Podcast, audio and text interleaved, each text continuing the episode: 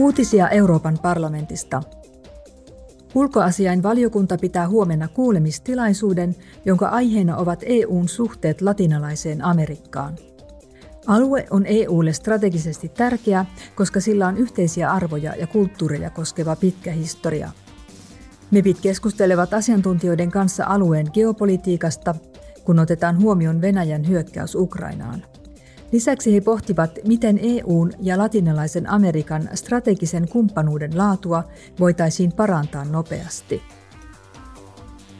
Naisten oikeuksien ja sukupuolten tasa-arvon valiokunta järjestää myös huomenna kuulemistilaisuuden Brysselissä. Aiheena ovat puolustukseen, rauhaan ja turvallisuuteen liittyvät sukupuolinäkökohdat. Tilaisuudessa keskustellaan erityisesti siitä, miten aseelliset konfliktit vaikuttavat naisiin ja tyttöihin. Eilen vietettiin kansainvälistä luonnon monimuotoisuuden päivää. Tämän vuoden teemana oli Sopimuksesta toimintaan palautetaan luonnon monimuotoisuus. Euroopan parlamentti haluaa torjua ilmastonmuutosta ja luontokatoa.